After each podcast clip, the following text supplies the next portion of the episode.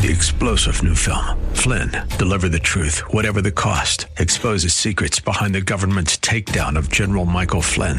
Flynn knew what the intel world had been up to. He ordered the first audit of the use of contractors. This set off alarm bells. He told the truth. He was the most dangerous person for Donald Trump to hire. They had to get rid of Flynn. Flynn, deliver the truth, whatever the cost. Available now. Watch it today. Go to salemnow.com. Salemnow.com. Welcome back. As we head into hour two, it is a uh, delight and privilege to bring back to the uh, show John Tierney. He's a contributing editor at City Journal. His most recent book, The Power of Bad How the Negativity Effect Rules Us and How We Can Rule It. He had a piece uh, in uh, City Journal, approximately zero. Uh, which the subtitle of which is Masks Make No Difference in Reducing the Spread of COVID, according to an extensive new review by Cochrane, the gold standard for evaluating health interventions. John, thanks for doing this and welcome back to the airwaves of Phoenix, sir. Thanks, uh, uh, thanks for inviting me back, Seth. Always great to be on your show. Well, thank you. I, you know, I am just sitting here um, gobsmacked with what seems to be a flood of information that's been coming out over the past really two weeks, if you will, uh, from these highly credible and respected sources. Uh, for example, in the last couple weeks, we've not only learned from the Cochrane review about the MAC mask inefficacy, uh, the story about the lab leak, which had dominated the news for the past 48 hours or so, and of course, uh, last week, uh, the story on natural immunity being as good or better than vaccinated immunity. And it just, it all leads to something I saw Professor Dr. Marty Makary saying in Congress, uh, testifying to in Congress today, that it's turning out that the greatest spreader of misinformation about COVID was the U.S. government. I d- I don't know if you would you you would agree with that, but I do want to talk to you about your mask piece specifically in a moment. Uh, I'd very much agree with that. Although the mainstream media, I would say, gave the government a good run for its money as far as spreading disinformation. I mean, practically everything we were told about it was wrong.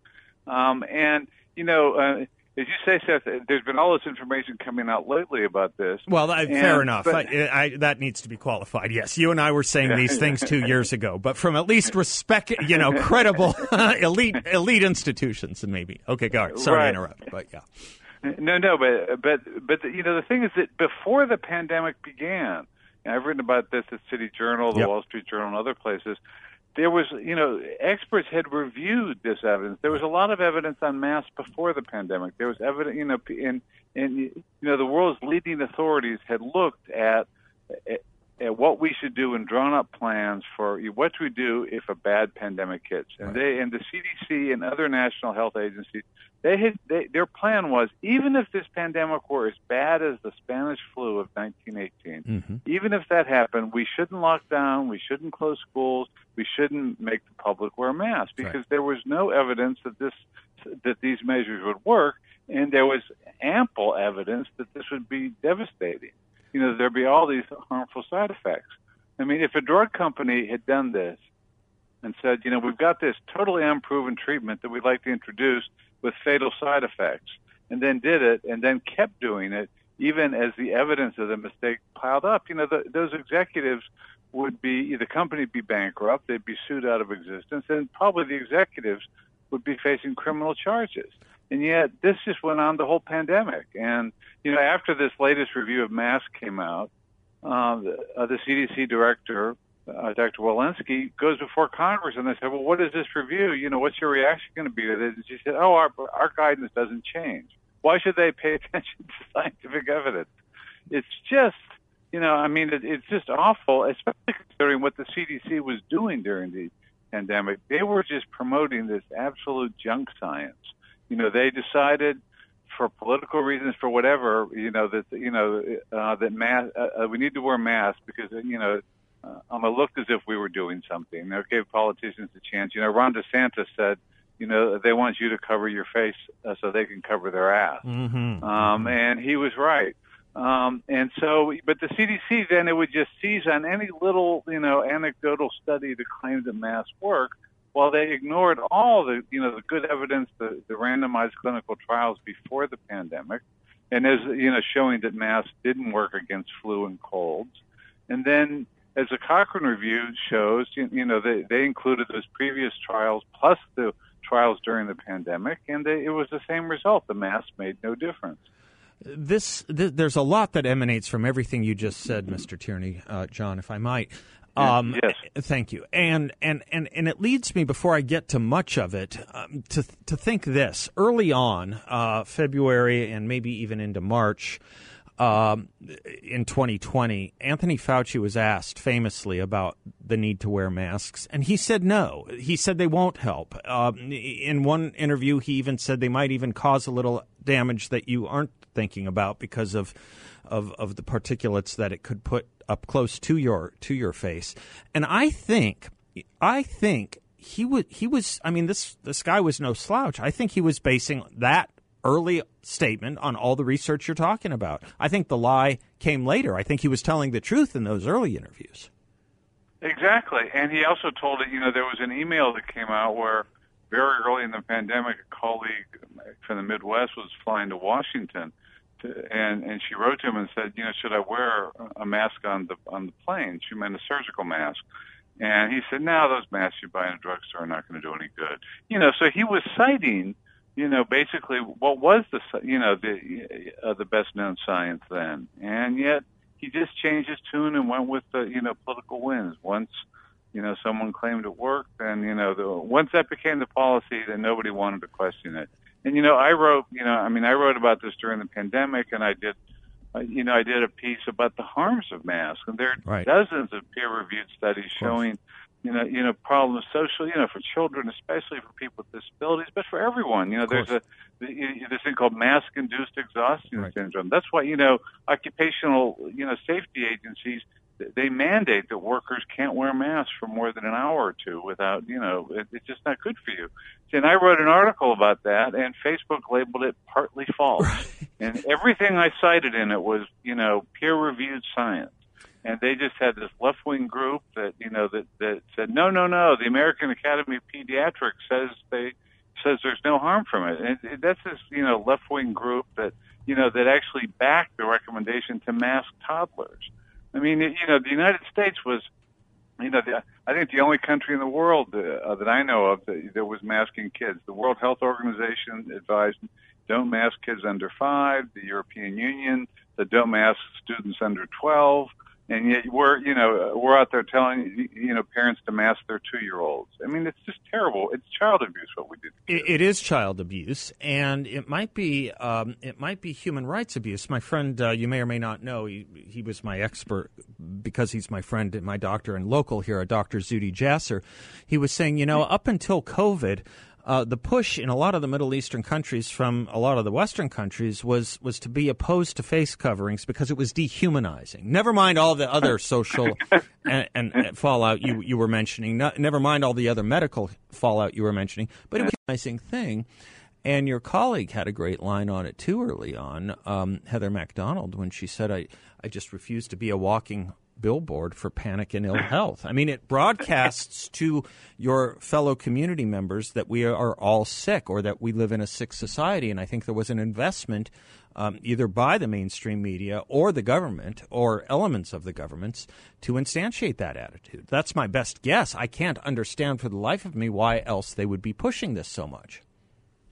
Right, uh, it's a bizarre thing. I mean, one re- there's one factor that has been pointed out that, and you see this in environmentalism too, that there's this, you know, you declare a crisis and you get attention, you get funding, you get media coverage mm-hmm, by mm-hmm. by hyping the danger, and then you propose a solution that involves some pain and suffering. It's basically like doing penance for sins. You know, you have to do some ritual of atonement, and people instinctively kind of feel, well, if I'm suffering this much, it must be doing something. Right. And I think, and so environmentalists are always proposing these really, you know, let's get rid of gas stoves, let's get rid of cars, let's not eat meat, you know, all these things that involve suffering, and they don't do, and they don't advocate sensible things that would actually accomplish something that don't involve pain. So there's, you know, there's that appeal of it, and and, and I think people, and I did a previous piece about you know this that America basically went through the equivalent of a fraternity hazing. Mm-hmm. You know that you, you all had to follow. You had to like meet pledges. You had to follow. You had to wash your hands and mm-hmm. sing happy birthday and wear a mask.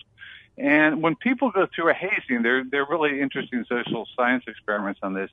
They tend to believe afterwards that the reward was worth it, even when it's a worthless reward. You know that you tell yourself, I, I, I didn't do all that for nothing." And I think that's where we are now with you know, people don't want to admit, God, I, I, I put masks on my toddlers, I did all this stuff, and it was all for nothing.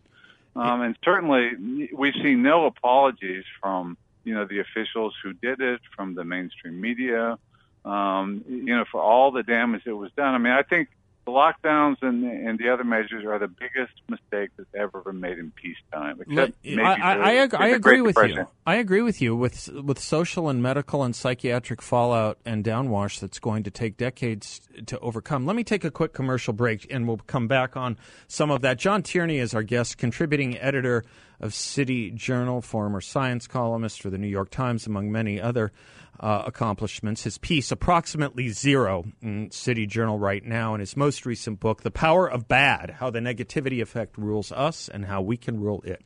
He and I will be right back.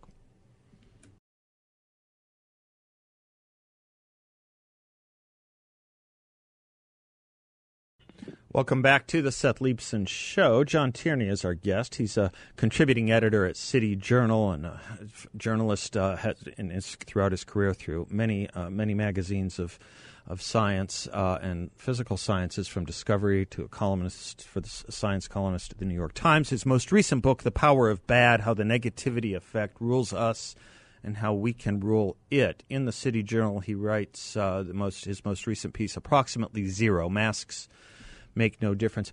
John, that was an interesting point you were making about uh, people feeling that they have to um, do something or they feel that they have to deprive themselves of something in any given crisis.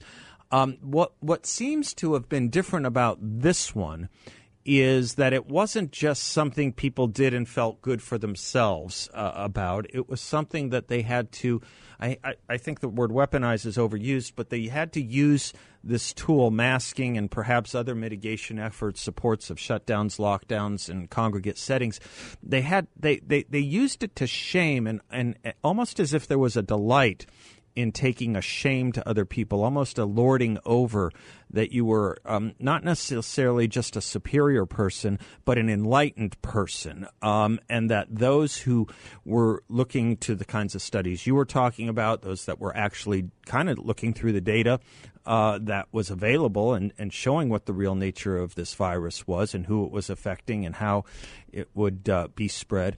They were they were they were identified as the Neanderthals, the idiots. There were even proposals um, by serious and smart people that they should be triaged last if they ever got sick and needed to go to the hospital. I mean, there was this kind of very very odd division within the American people in a country that wasn't exactly known for its unification at the time this came. This was a very odd aspect of it too, wasn't it? It, I mean, it certainly was. I, I mean, part of it is you know that it was exploited just for political purposes. Yeah. You know, the, our elites are very polarized now. People aren't that polarized, but the elites are polarized. Yeah. You know, and if you watch cable news, you see you know one side screaming at the other all the time. And this quickly became you know the mask became the MAGA hat for the left. Okay. You know, showing you this, and there was a way to you know all those awful people on the other side don't do it. So there there was that that it, it just became a tribal marking that we do this. But but, but as you say, there also was this sort of delight in yeah, shaming yeah, people, yeah. and it's a really ugly side of progressivism. I mean, a lot of you know progressives they mean well, they want to help people, but there has been from the beginning of progressivism in the early 20th century, there there's been this belief that we want expert social engineers. We're going to use science to you know, to, to create a new utopia to, to better society. And we have to, and they always want to, we want to dispense with politics. We want to have these independent experts in the government telling everyone what to do. Mm-hmm. Um, and there, there's kind of, you know, as, as Jonah Goldberg has pointed out, you, you know, the line between progressivism and fascism is kind of it's you know it's a blurry line. Yeah, sure. That, you know, they, they, the early progressives admired a lot of the stuff that Mussolini did, right? Um, and and so there's always been that tendency that we know best, that we and that we want it, and this it attracts people who. I mean, some people do this out of, you know, they, they genuinely want to help, you know, do what they think is better for everyone. And it just attracts people who love power and love bossing other people around. And it rewards, you know, in a system like this, rewards people like Fauci. Yeah. He's this veteran bureaucrat who knows. And during the pandemic, he and Deborah Birx and Robert Redfield, um, I've written about this, but Scott Atlas describes it in his book. There were these three veteran bureaucrats who who knew each other from the AIDS crisis, where they basically, you know, did a terrible job. They scared people that AIDS was going to become a heterosexual breakout, and they worked on a vaccine that never that never worked out. And but they they were great bureaucrats who just kept rising up the ranks despite their failures, and they and they united during this, and they all agreed not to contradict each other. They they basically took over the White House Corona Task Force because nobody else was except Scott Atlas um, was willing to take them on. They intimidated Mike Pence, who let them you know run over him. And so, and you know, and there were people who were very good at wielding power. I mean, Birx wrote a book afterwards bragging how they had basically lied to Trump and hidden this stuff that they were always wanted to do long lockdowns, but then they just kind of went behind his back to do it. So there was always, a, you know, this element of people who like telling other people what to do, who like power. And you know, what's scary is there are people now, progressives, saying, "Well, the you know the COVID response is a blueprint for how we deal with Right. climate change." Right. Or some And- other and you- crisis that they come up with. Yeah, uh, right. Right. Well, climate change is the perfect one Yeah. because the climate's always changing. There's always bad weather somewhere, Right. and it, you can use it as an excuse to regulate any aspect of human life. Certainly. Certainly. So it's Especially, it's you know, just all this power they get. I mean, you know, Fauci said early in the pandemic when the Chinese lockdown, he, he said in one interview, "Oh, I don't think we could do that in America. They'd never stand for it." And but we did, and that's a scary thing. And they're hoping they can do that again with climate change. Something very telling was said to me, uh, or I took to be very telling, when uh, Joe Biden, the first time and then repeatedly and doubling down on it as president, said it was your patriotic duty to wear a mask. Something very odd about that construction, as he would, by the way, wave it. And, you know, wave it around and flail it and set it down and do everything against the CDC's instructions on how to use a mask. But he said it was your patriotic duty. I, I thought that was unforgivable. I agree that I mean this whole idea that it's your duty to do all these things for the common good. When when, when what they're really saying is it's your duty to follow, Right. to, to obey my orders, Right. to, eh, respect my authority, even if it makes no sense. Right. Um, you know, you must do what I say. And I mean, no one had ever taken away all these liberties before. You can't go to church. Right. You can't leave your home. That's right. It's incredible what we did. And I, I just, you know, and I, I, I, I hope the Republicans in Congress now can can generate, you know, something with their investigation. But I think it's going to take a new Republican president, you know, like Ron DeSantis running on his COVID record, to really bring this stuff to light and to make us not repeat these mistakes the next time. Totally agree with you because there's already settling in an invincible ignorance amongst many who are following these studies, you know, saying, well, these studies in the Cochrane Review, they're lying, or of course masks work. So there's that part. Um, you might call them the dead enders. I don't know what you want to call them. Invincible ignorance. Denialists would Yeah, be d- their term. Denialists, I suppose. there's that. And then there's the issue of whether and how spread out the, these stories will be disseminated. And so I think you're right. I think it's going to take um, a powerful megaphone. Ron's probably Ron DeSantis, Governor DeSantis is probably amongst those who could do it. There's a few others, um, it seems to me, but yeah, you're absolutely right. Meantime, I want to thank you for being so good on this early on, and one of the few. Um, there weren't a lot early on. I remember you could have put us in a phone booth. You really could have, and uh, and we took the hits for it, but uh, proudly so, and proud to know you and work with you on this stuff, John. Really appreciate your time and your brain. Thank you, Seth, and, and I salute you for your work on this. You were in there early on in the trenches. Well, Thanks. God bless you. The truth is, it wasn't hard to be. It just wasn't hard to be. John Tierney has been our guest. He, of course, is uh, is over at the City Journal, where he is a contributing editor. City-journal.org. Some of the smartest stuff you'll ever read over there. And his most recent book, The Power of Bad: How the Negativity Effect Rules Us and how we can rule it. That's a big subject of the whole COVID experience, too. This investment in making everything seem bad here, everything seem to suck here. There was an investment in that. Long line of leftist and progressive thinking involved there, too. I'm Seth Leibsohn. We'll be right back.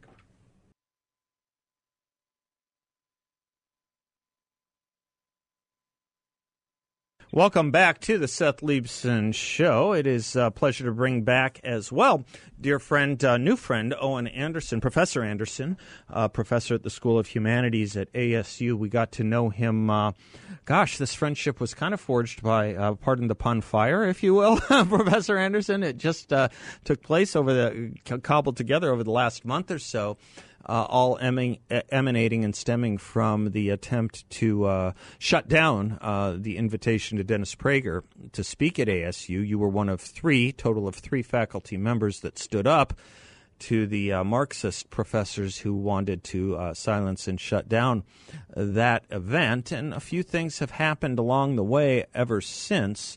Uh, to remind the audience, uh, at one point it was uh, communicated to you uh, that uh, any further communications you have with the public need to be cleared through the comms department or the com- communications office at ASU. Give us an update on, on how, how all that has gone and since and where it's going now. Yeah, well, thanks again for having me on your show. I'm, I'm very excited to be a friend of the show. Thank you. And uh, yeah, I have to say, right, right from the beginning, I, my views do not represent ASU. I'm not a, a, spokesperson for ASU. I'm representing my private opinions, and that's because uh, what happened was I had been told by my dean to, to not speak to the media until I got approval. And then I was called in from the director of my school to be questioned about what I was saying. Mm-hmm. And because of that, I had FIRE write them a letter saying that's just not appropriate. People have the right to speak to the media as private citizens. And so the, the provost of ASU did respond to FIRE's email and said uh, it was all miscommunication. Professor Anderson can speak to the media as a private citizen, but we do ask that uh, ASU employees – make it known they're not speaking for ASU or representing ASU. Um, so in one way, that sounds okay. Good, it was a miscommunication, but um, I'm not sure if that if the evidence bears that out. Yeah, one wonders if they would have said that were not for the help you got from FIRE, which, by the way, just for those that may not know, acronym for Foundation for Individual Rights in Education. They defend people like yourself in these situations. Right. Go, yeah. Go ahead. Yeah. And they defend all perspectives. I mean, because the whole point here is freedom of speech for everybody. Right. Uh, not just for one view or another. It's not. They're not a conservative group or a liberal group. Um, but but also what I mean is that if my viewpoint had been different, would I have gotten that same response? Right. Right. And so, so what I responded, what I said to the dean or the provost was, I, I appreciate the email saying it's a miscommunication and affirming my right to speak, but I do think that because I was specifically singled out, an apology makes sense. And to say, hey, we, we actually aren't singling out your viewpoint. We, we appreciate different viewpoints as you, and we're sorry about the hardships that put on you. Because the truth is, getting interrogated does put hardships on you mm-hmm. that, that others may not have to face if they have a different perspective. Mm-hmm. Uh, yeah, no, I mean, I, I, I think it would be uh, well, we'll issue the invite if if if there is in earshot or uh, someone knows of a liberal or left leaning professor at ASU who has ever been told that they can no longer speak to the press or the public without uh, clearing it through the communications department, I'd love to know. I'm betting that that has never been communicated to them. That pretext yeah, of a yeah, chilling yeah. effect has never been issued. I'm, I, I would bet dollars to donuts. Yeah, that, and that's really that's exactly the phrase both Fire and I use is the chilling effect, which Mm-hmm. is if you know that if you speak out, you're going to get questioned by your director of your school, it's, it's, you might say it's just not worth it. Who wants to put up with that? Correct. So Correct. I think you're right. That's what I mean about the evidence not bearing it out. Are, are other people are, with different, with maybe what are called far left leaning uh, ideologies, are they asked to speak to the media relations department first? My suspicion is no. And it wouldn't be too hard to look into because you could see who's been speaking to the media and then you could see if they've been asked those same things. So I, I think that I think that really what, what happens is you have instances of viewpoint discrimination, which means that the, the polls tell us university professors overwhelmingly lean pretty far left in politics. Yep. And so for those of us who don't lean that way, I mean, you might just be in the center, let alone if you're a little bit on the conservative side, Yep. uh, you, you'll face a lot of subtle kinds of viewpoint discrimination. Yep. Absolutely right. And you know, this this is what you would call when you think about viewpoint discrimination, this is what you would call the opposite of education, which one would think is to expose students to a wide array of views. You're a philosophy professor. I don't know how uh, you, one could teach philosophy. I mean, a PhD is inherently called a, do- a doctorate in philosophy. I don't know how you could have Yeah. any higher education of any kind if it was based on viewpoint discrimination. But that is what we have now a herd of independent minds uh, in our universities. Let me take this was a short segment. Let me let me take a quick break with you, Dr. Anderson, and come back because there's uh, you've been you started a Substack page. It's really interesting. And uh, I want to get a kind of a sense of the progressivism that is taking place at schools like ASU. I will hand it to some of the leadership there for standing up for free speech. But nonetheless, the idea of uh, ASU being uh, a centrist college or even a uh, moderate uh, place of education may be belied by some of the stuff you've been noticing. If you'll allow me the commercial break, Dr. Owen Anderson from Arizona State University, for whom he does not speak, I will reiterate, and I will be right back.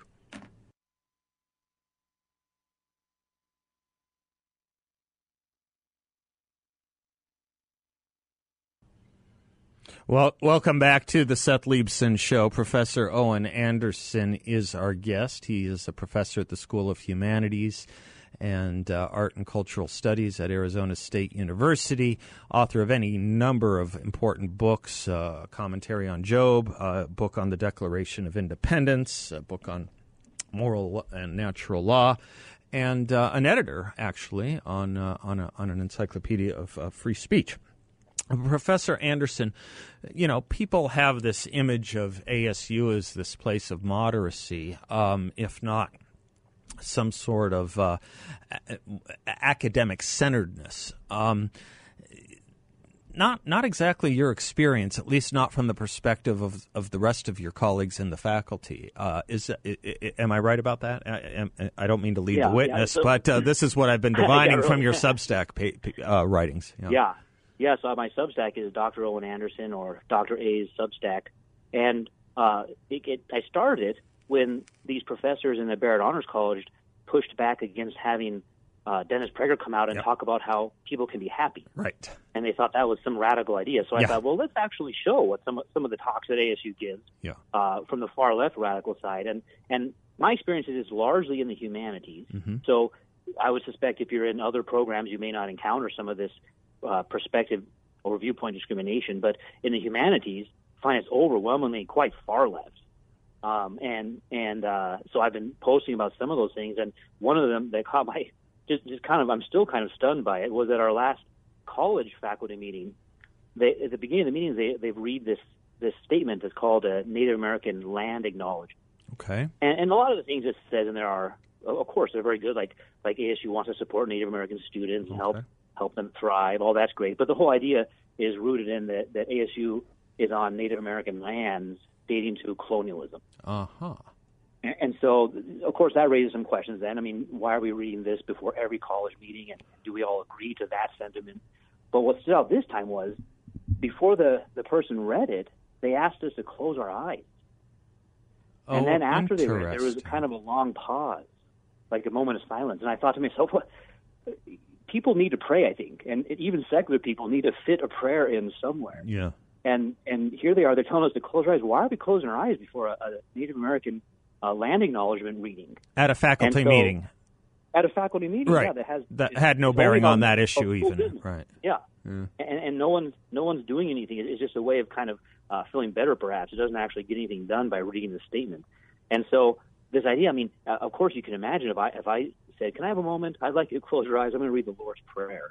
Well, I, that, that's exactly "No, what I was going to ask you. What would have been the reaction if you had said that. that? Yes, this is not the place for that. place for right, that. right. So, so the idea is that this is the place to read about colonialism, which which their particular view of colonialism I may not agree with, and so we don't even have unanimity in the in the college, because you know they might object to the Lord's Prayer and say, well, we don't all agree about that. Well, we don't all agree about this one either.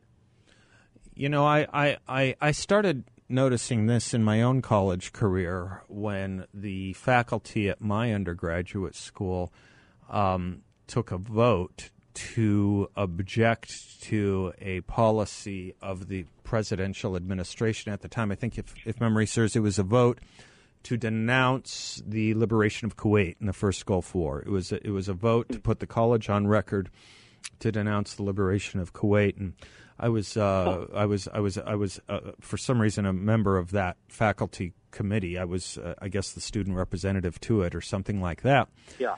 And I remember standing up and um, I, not only was I in favor of liberating Kuwait in those days, but I just made the common point, or what was maybe once a common point, was that you know aside from the fact that we have students here on the GI Bill, aside from the fact that we have students here that will be going off to fight in that war, it w- might be nice for the college to at least be neutral on what they're about to do rather than denounce them a priori. Yeah. The idea that an entire institution can represent all the views, diverse as they should or would be at a university, reminded me of something Justice Robert Jackson said, which is that no official, high or petty, should prescribe what shall be orthodox in matters of politics, nationalism, religion, or other matters of opinion, or force citizens to confess by words their faith therein. And this is a forced confession. That's what the Yeah. Oh, that's what is. this is. It is a forced confession. Well, you and I have talked before about how this view of Marxism really is a religion. Yeah. And so you and I talked about that a week ago, and then after that talk, I had this college meeting, and it was like, well, here we talked about how it involves confession of sin, Yeah. right? Yeah. So colon- colonialism is a sin that you have to confess, Right. even though you, you, you weren't alive when that happened. Right. And then uh, it, it's really interesting because it, it's very similar to certain perspectives of original sin. That's right. That's right. So someone who represented you 500 years ago sinned, and now that's on you. Mhm. Uh, and then the other one is now. By, by, by the way, by dint of your ethnicity and nothing else. Yeah, right. Not yeah. Right. I So assume that- if you so were a Native American, you would not be held responsible, or perhaps even a Pacific Islander or some other ethnic minority. Yeah, I mean, yeah, and, and uh, people who object to the doctrine of original sin. yeah. Oh, oh, there's that too. Right. Right. Right. Right. Right. Yeah.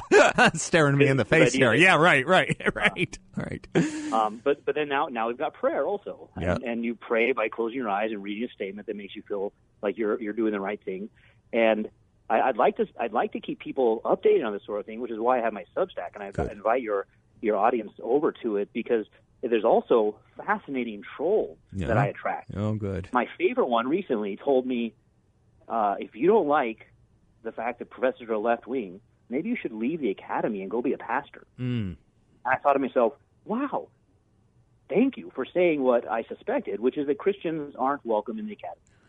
Yeah. And if you're a Christian, you really should leave. Just go be a pastor. I remember the idea of love it or leave it used to be something that uh, the left hated, abjured, and thought was a mark of, of, of, of playing games with fealty, loyalty, and basically the effect of a loyalty oath. This used to be the province of the left and the liberal, uh, at least the leftist and the liberal mindset. And uh, boy, look who the new tyrants are now. Love it or leave it, right? Yeah, And That's the, and the kind of because my, one of my main areas of teaching is religion in America, and so of course we go over the fact that for some time, some of the states had faith tests That's about right. being in public office. Of course, of course. And so we, we've decided, of course not. You shouldn't have that to be in public office. Well, now here we are. Yep. Well, Professor, we uh, we salute and and uh, and honor and uh, fa- fa- and uh, and thank you for standing up for, for what we think true education is, and for what we think true liberal arts are, and for joining us and keeping us updated on our flagship university's goings on uh, right here in my backyard. Thank you, sir, for everything you do. Well, yeah. Substack, you Dr. Owen Anderson.substack.com. You can follow him on Twitter as well. Thank you, sir. Keep it up. Your Yep. students are very lucky to have you, as I am to have you as a friend and a guest. I am Seth Leibsohn. We will be right back.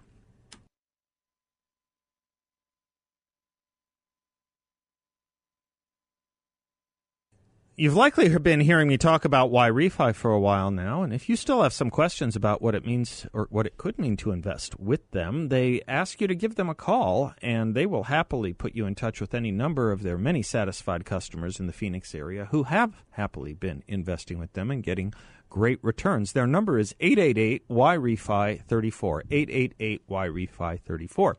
They'd like me also to ask you how your IRA is doing. Would you like your IRA to be earning strong fixed interest rates and not be dependent on the stock market or the Fed?